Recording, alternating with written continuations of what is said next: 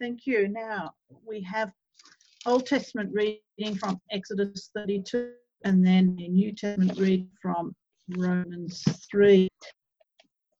Testament story is a long one, so don't get too comfy. You might you need to sit on the edge of your seat and hang on. So, Exodus 32. When the people saw that Moses was so long in coming down from the mountain, they gathered around Aaron and said, Come, make us gods who will go before us. As for this fellow Moses, who brought us up out of Egypt, we don't know what's happened to him. Aaron answered them, Take off the gold earrings that your wives, your sons, and your daughters are wearing and bring them to me. So all the people took off their earrings and brought them to Aaron. He took what they handed him and made it into an idol cast in the shape of a calf, fashioning it with a tool. And then they said, These are your gods, O Israel, who brought you up out of Egypt. When Aaron saw this, he built an altar in front of the calf and announced, Tomorrow there will be a festival to the Lord. So the next day, the people rose early and sacrificed burnt offerings and presented fellowship offerings. Afterwards, they sat down to eat and drink and got up to indulge in revelry. Then the Lord said to Moses, Go down, because your people, whom you brought out, out of Egypt, have become corrupt. They've been quick to turn away from what I commanded them and have made themselves an idol cast in the shape of a calf. They have bowed down to it and sacrificed to it and have said, These are your gods, O Israel, who brought you up out of Egypt. I've seen these people, the Lord said to Moses, and they are a stiff necked people. Now leave me alone so that my anger may burn against them and I might destroy them. And then I will make you into a great nation. But Moses sought the favor of the Lord his God. O Lord, he said, why should your anger burn against your people, whom you brought up out of Egypt with great power and a mighty hand? Why should the Egyptians say, it was with evil intent that he brought them out, to kill them in the mountains and wipe them off the face of the earth. Turn them from turn from your fierce anger. Relent and do not bring disaster on your people. Remember your servants, Abraham, Isaac, and Israel, to whom you swore by your own self, I will make your descendants as numerous as the stars in the sky, and I will give your descendants all this land I promised them and I will be their inheritance forever. Then the Lord relented and did not bring on his people the disaster he had threatened. Moses turned and went down the mountain with the two tablets of the testimony in his hands. They were inscribed on both sides, front and back. The tablets were the work of God. The writing was the writing of God engraved on the tablets. When Joshua heard the noise of the people shouting, he said to Moses, There is the sound of war in the camp. Moses replied, It's not the sound of victory, it's not the sound of defeat, it is the sound of singing that I hear. When Moses approached the camp and saw the calf and the dancing, his anger burned and he threw the tablets out of his hands, breaking them to pieces at the foot of the mountain. And he took the calf they had made and burnt it in the fire. Then he ground it to a powder, scattered it on the water, and made the Israelites drink it. He said to Aaron, What did these people do to you that you led them into such great sin? do not be angry, my lord, Aaron answered. You know how prone these people are to evil. They said to me, Make us gods who will go before us. As for this fellow Moses who brought us up out of Egypt, we don't know what's happened to him. So I told them, Whoever has any gold, take it off. Then they gave me the gold. I threw it into the fire, and out came this calf. Moses saw that the people were running wild and that Aaron had let them get out of control. So he became a laughing stock, and so became a laughing stock to their enemies. So he stood at the entrance to the camp and said, Whoever is for the Lord, come to me. And all the Levites rallied to him. Then he said to them, This is what the Lord, the God of Israel, says Every man strap a sword to his side. Go back and forth through the camp from one end to the other, each killing his brother and friend and neighbor. The Levites did as Moses commanded, and that day about 3,000 of the people died. Then Moses said, You have been set apart to the Lord today, for you were against your own sons and brothers, and he has blessed you this day. The next day Moses said to the people, You've committed a great sin, but now I will go up to the Lord. Perhaps I can make atonement for your sin. So Moses went back to the Lord and said, Oh, what a great sin these people have committed. They have made themselves gods of gold. But now, please forgive their sin. And if not, then blot me out of the book you have written. The Lord replied to Moses, Whoever has sinned against me, I will blot out of my book. Now go, lead the people to the place I spoke of, and my angel will go before you. However, when the time comes for me to punish, I will punish them for their sin. And the Lord struck the people with a plague because of what they had done with the calf Aaron had made.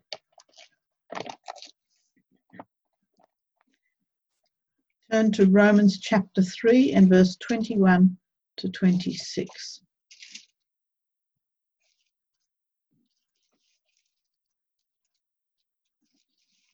And now a righteousness from God, apart from law, has been known, to which the law and the prophets testify. this righteousness from God comes through faith in Jesus Christ and all who believe. There is no difference, for all have sinned and fall short of the glory of God and are justified freely by his grace through the redemption that came by Christ Jesus. God presented him as a sacrifice of atonement through faith in his blood. He did this to demonstrate his justice, because in his forbearance he had left the sins committed beforehand unpunished. He did it to demonstrate his justice at the present time, so as to be just and the one who justifies those who have faith in Jesus Christ. This is the word of the Lord.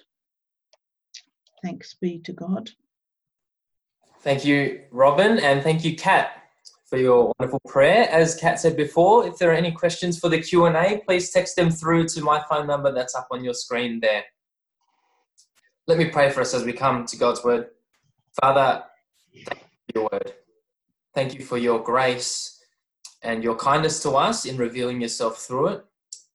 Pray that you would help us to have hearts that are soft and open to you pray you would also help me to communicate uh, your word faithfully and clearly so that we all together will grow deeper in love with you and, um, and become more like Jesus. In your name, Jesus, we pray. Amen. There's something that just seems right and good about keeping our word, isn't there? We expect that when a promise is made that it's followed through and we as a society we, we get outraged when someone with power especially gets caught out in a lie or fails to deliver what they've promised and i think for the most part we try to be a faithful sort of people and i know that um, the messaging of our society says to us go and seek pleasure and experiment and do what feels good to you but there's also a part of us that wants to be faithful, isn't there? In the most extreme circumstances, we might be willing to be unfaithful in a personal relationship so that we can get what we need. But I'm sure that we'd be outraged if we were the ones who were sinned against.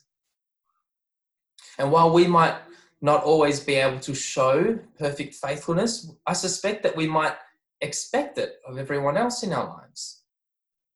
And this question of faithfulness in relationship is front and center in Exodus 32, our text for this morning. And there's much that could be said about this text. There's so much in there, it's so rich.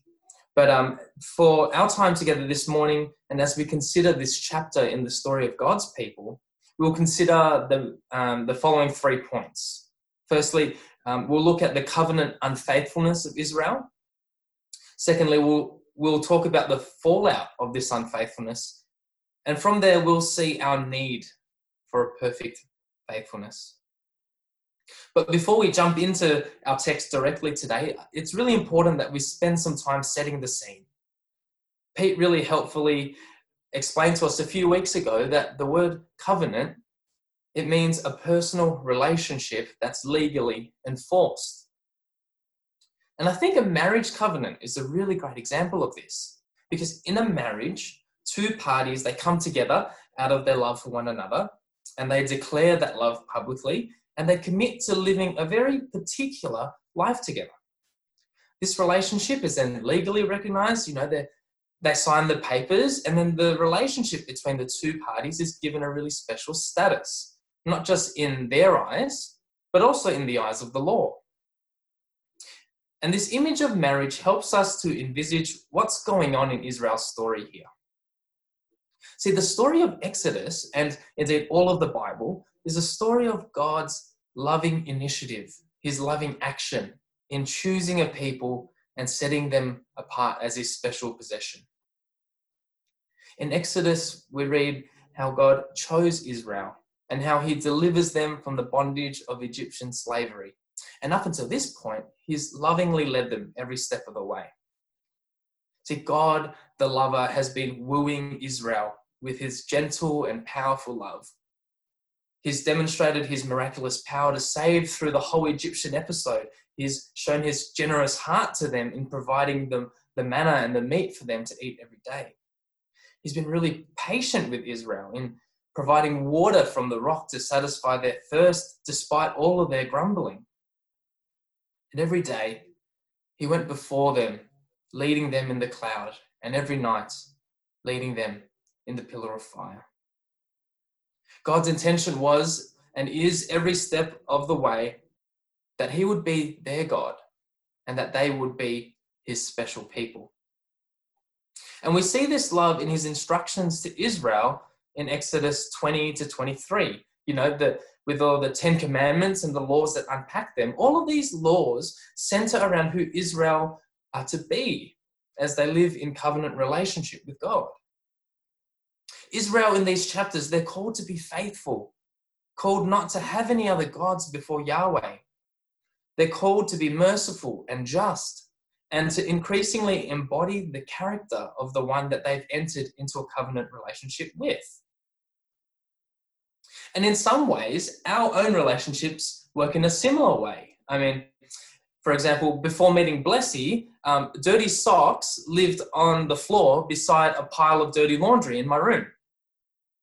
But when we got married, I quickly learned that I would have to find a new way of living, one in which worn socks now lived in a laundry hamper, not in a pile on the floor.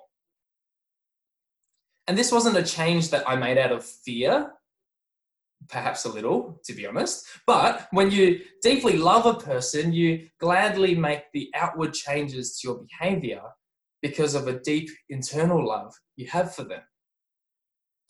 And this is how Israel's relationship with God was meant to be. You know, they had witnessed firsthand God's faithful love to them, and they were set apart as his special people, and they were called to faithfully live out their lives in response to this love and grace that they'd received in God. And after those chapters, Moses hears these commands of how Israel should be and how they should live as God's people, and he comes down from the mountain. In Exodus 24, he tells all of God's people the words that God has spoken, who he's calling them to be. And then all of Israel, with one heart, proclaim to Israel and to God in verses 4 and 7 We will do everything the Lord has said, we will obey. See, here, Israel effectively stands at the altar and takes her vows and says to God, I do.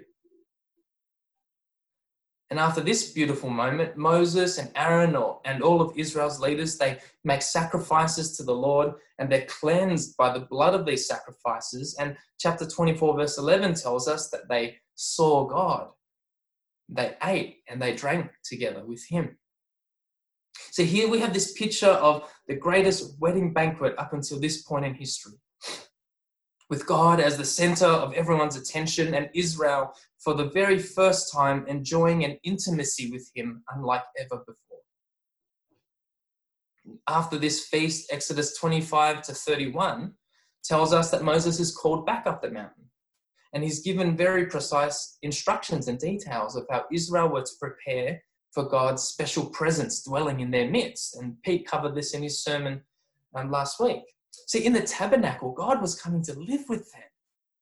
And so, what we have in this story, this story in Exodus, is God loving and saving and wooing his people, calling them to a new way of living in covenant relationship. We have Israel in chapter 24 saying to God, We do, committing themselves to him. And God saying to his special people, This is how I, the holy, living God, will come to be with you, and you will belong to me. And so when we come to Exodus 32, I mean, if we read it in isolation, it's a, it's a story of great sin against God. But then when we set it, set it up with this backstory of God's covenantal relationship with Israel, Exodus 32 becomes absolutely heartbreaking. See, God has been nothing but good and faithful. He's taken every possible action to, to be Israel's God and to make them his people. But what Israel effectively has done was cheat on her husband while on their honeymoon. If we think back to Exodus 20 and the first commandment, Israel was to have no other gods before Yahweh.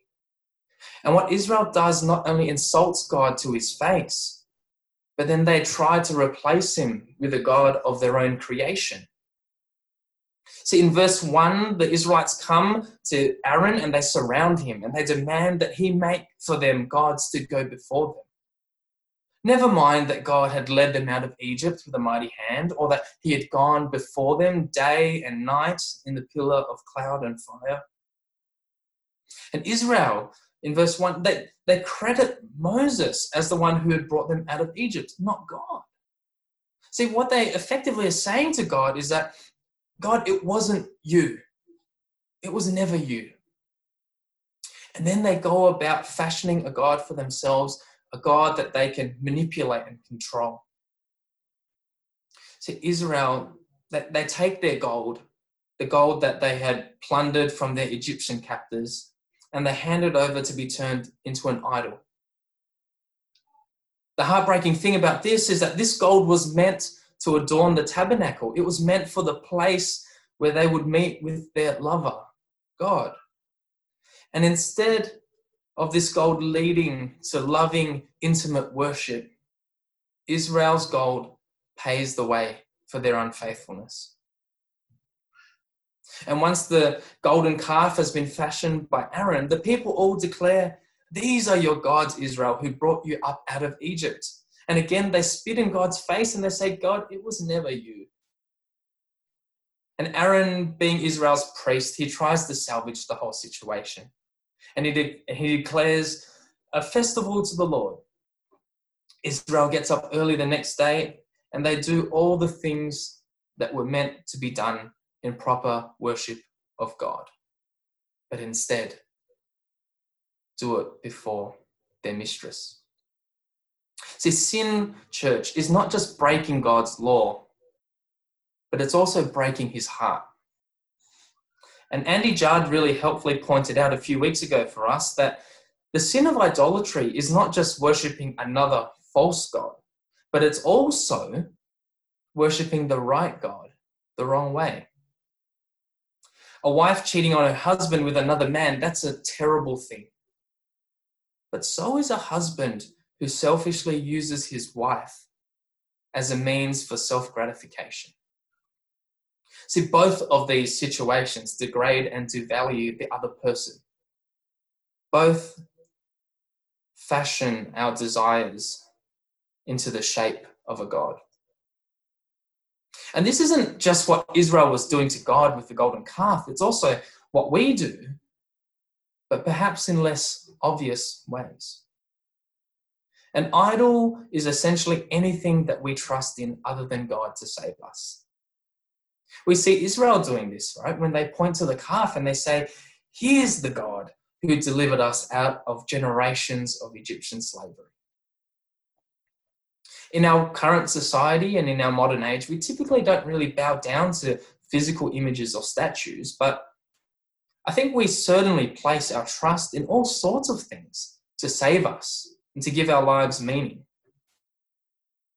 And for us, it might look more like trusting deep down that if I can just get hold of this or reach this certain point, then I'll be safe from all of life's perils and free to live my life to its fullest.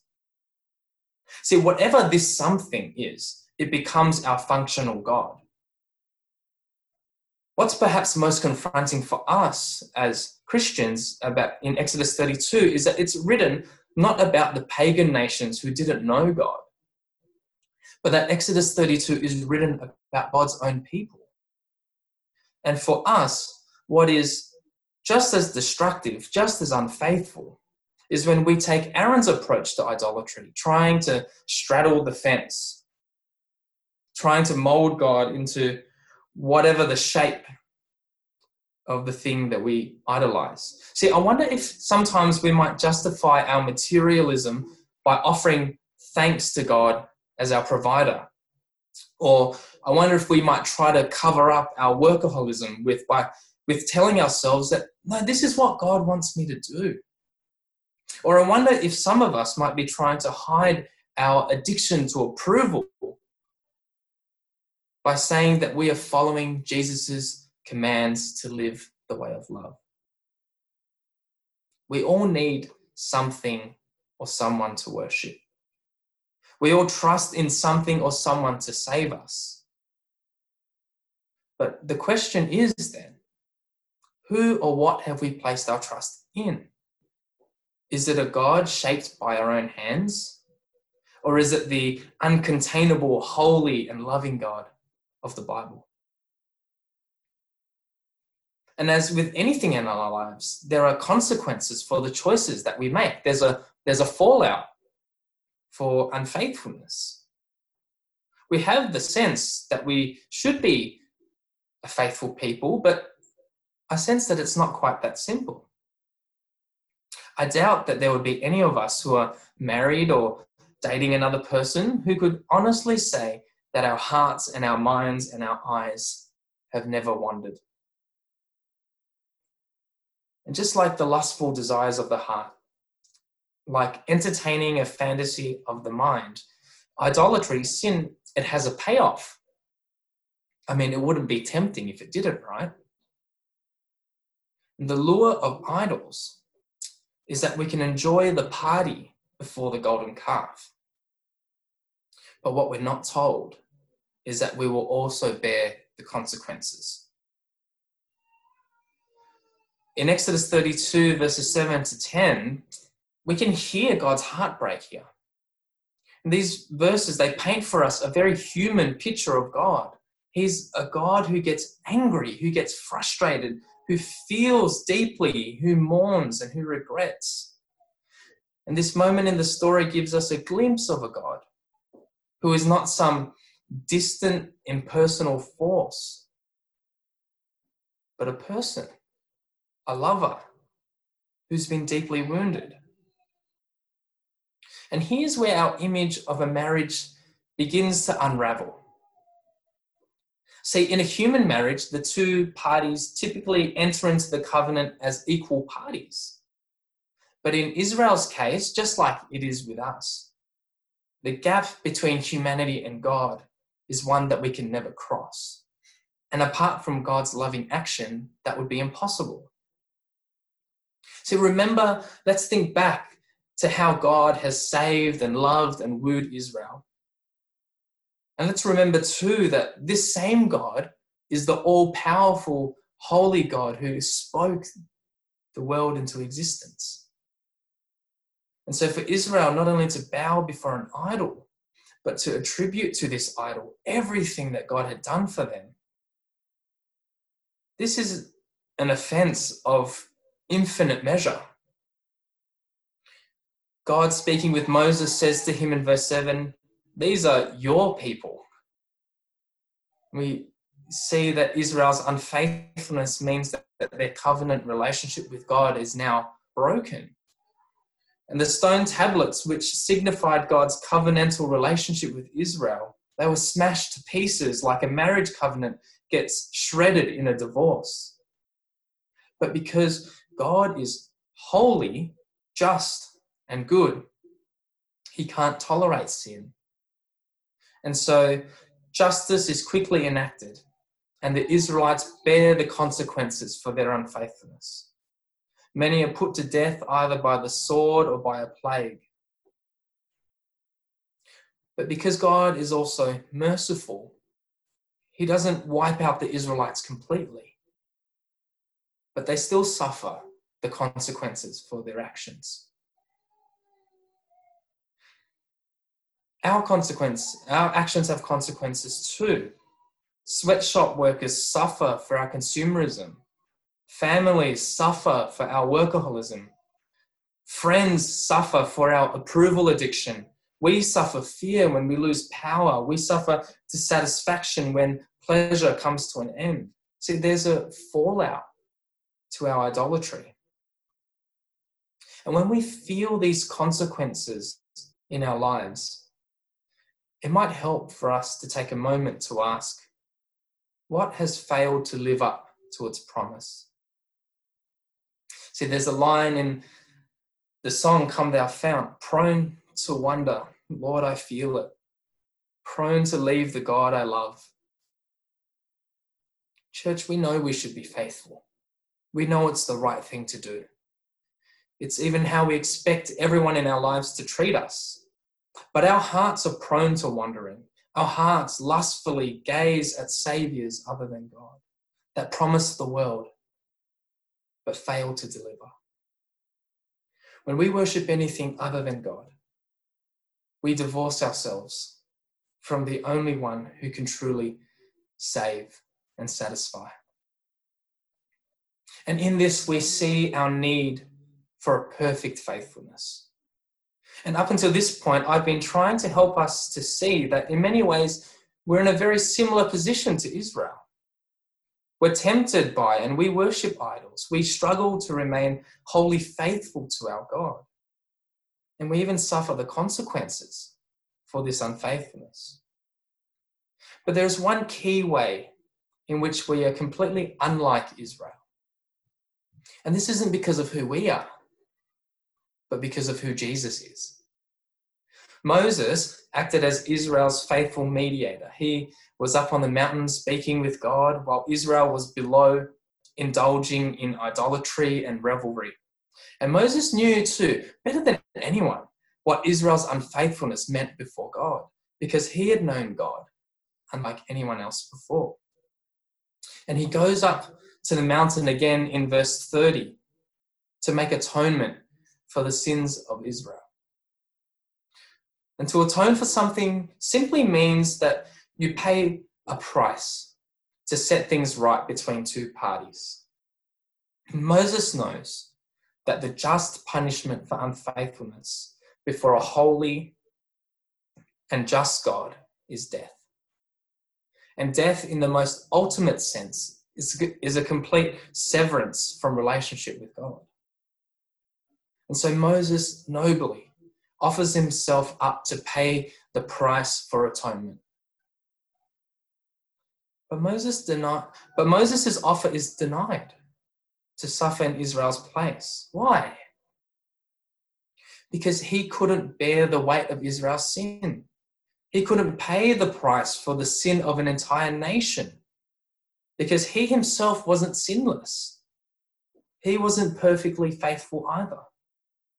It'd be like you or I trying to pay off a million dollar home loan with a crumpled note from your forgotten Monopoly set.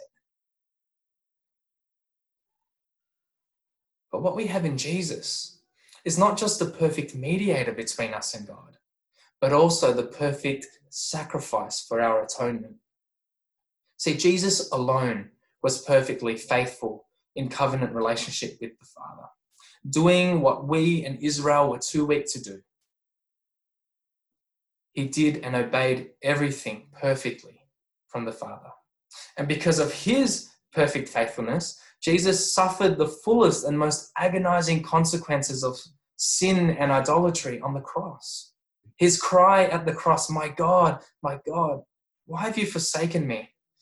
is the cry of the perfect Son of Man, the Son of God, being completely and utterly rejected and forsaken by God.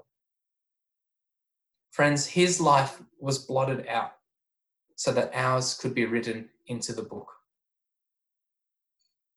And though God showed mercy towards Israel, Jesus suffered the full, unrestrained wrath of God in all of its totality.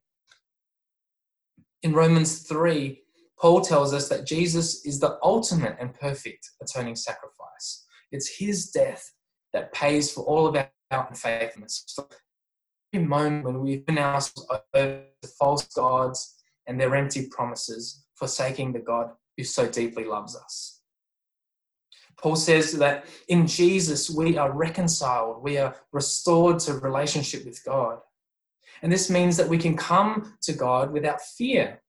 And there's here's the promise that he that God will not crush us with condemning wrath because Jesus has already paid that price. Jesus pays the price for our atonement. And Moses' inability to atone for Israel's sin, it just points us to Jesus, the one who is perfect and can make atonement and has made atonement for all of our sin. Jesus is strong and faithful where we are too weak to be faithful. And the way that idols lose their power, the way they lose their allure, is not by the modification of our outward behavior, but it's actually by a transformation of our hearts and their desires. Church, our forgetfulness is too often like Israel's. And I know for me, the busyness of life so often leads me to forget the God who so deeply loves me. And we need to be reminded continually of this love and this grace that we have received so freely in Jesus, who gave himself up for us. But as the reality of what Jesus has done sets in, it, it takes root in our hearts, and we increasingly experience His love for us. It's that's when our hearts are stirred and we fall deeper in love with the God of love. And it's this love that has the power to change our hearts and overflows into new ways of living. Church, anything but this is just behavioral modification. But what the gospel brings is a heart transformation. And so, what this means for us is that our most pressing need is not to change ourselves, but to receive the love of God to us in Jesus. To not only know that He has paid the price for our sin, but also that He and His atoning death has made possible for us relationship with God. And so, in this, we can be bold in coming before God, our Father, knowing that we are deeply loved and accepted, that all of our sin and their consequences have been dealt with in Jesus on the cross. And as we see and we know and we experience His love for us, our hearts are stirred and they're actually changed. We're given new desires, new hearts, ones that long for and love Him. And so, church, do not despair. Look to Jesus. Think on Jesus. Reflect upon His love and His grace for you and for me. And let that bring about the transformation that we so desperately need. Let me pray for us. God, we thank you for Jesus. We thank you that he was strong and faithful where we were weak and unfaithful. And we thank you that you have made a way through his life and his death and his resurrection for us to know you and to be in relationship with you. And I pray that that would change us, our hearts their desires, our longings. And I pray that this gospel would break the power of idols in all of our lives. Help us, God, today and always. In Jesus' name, amen.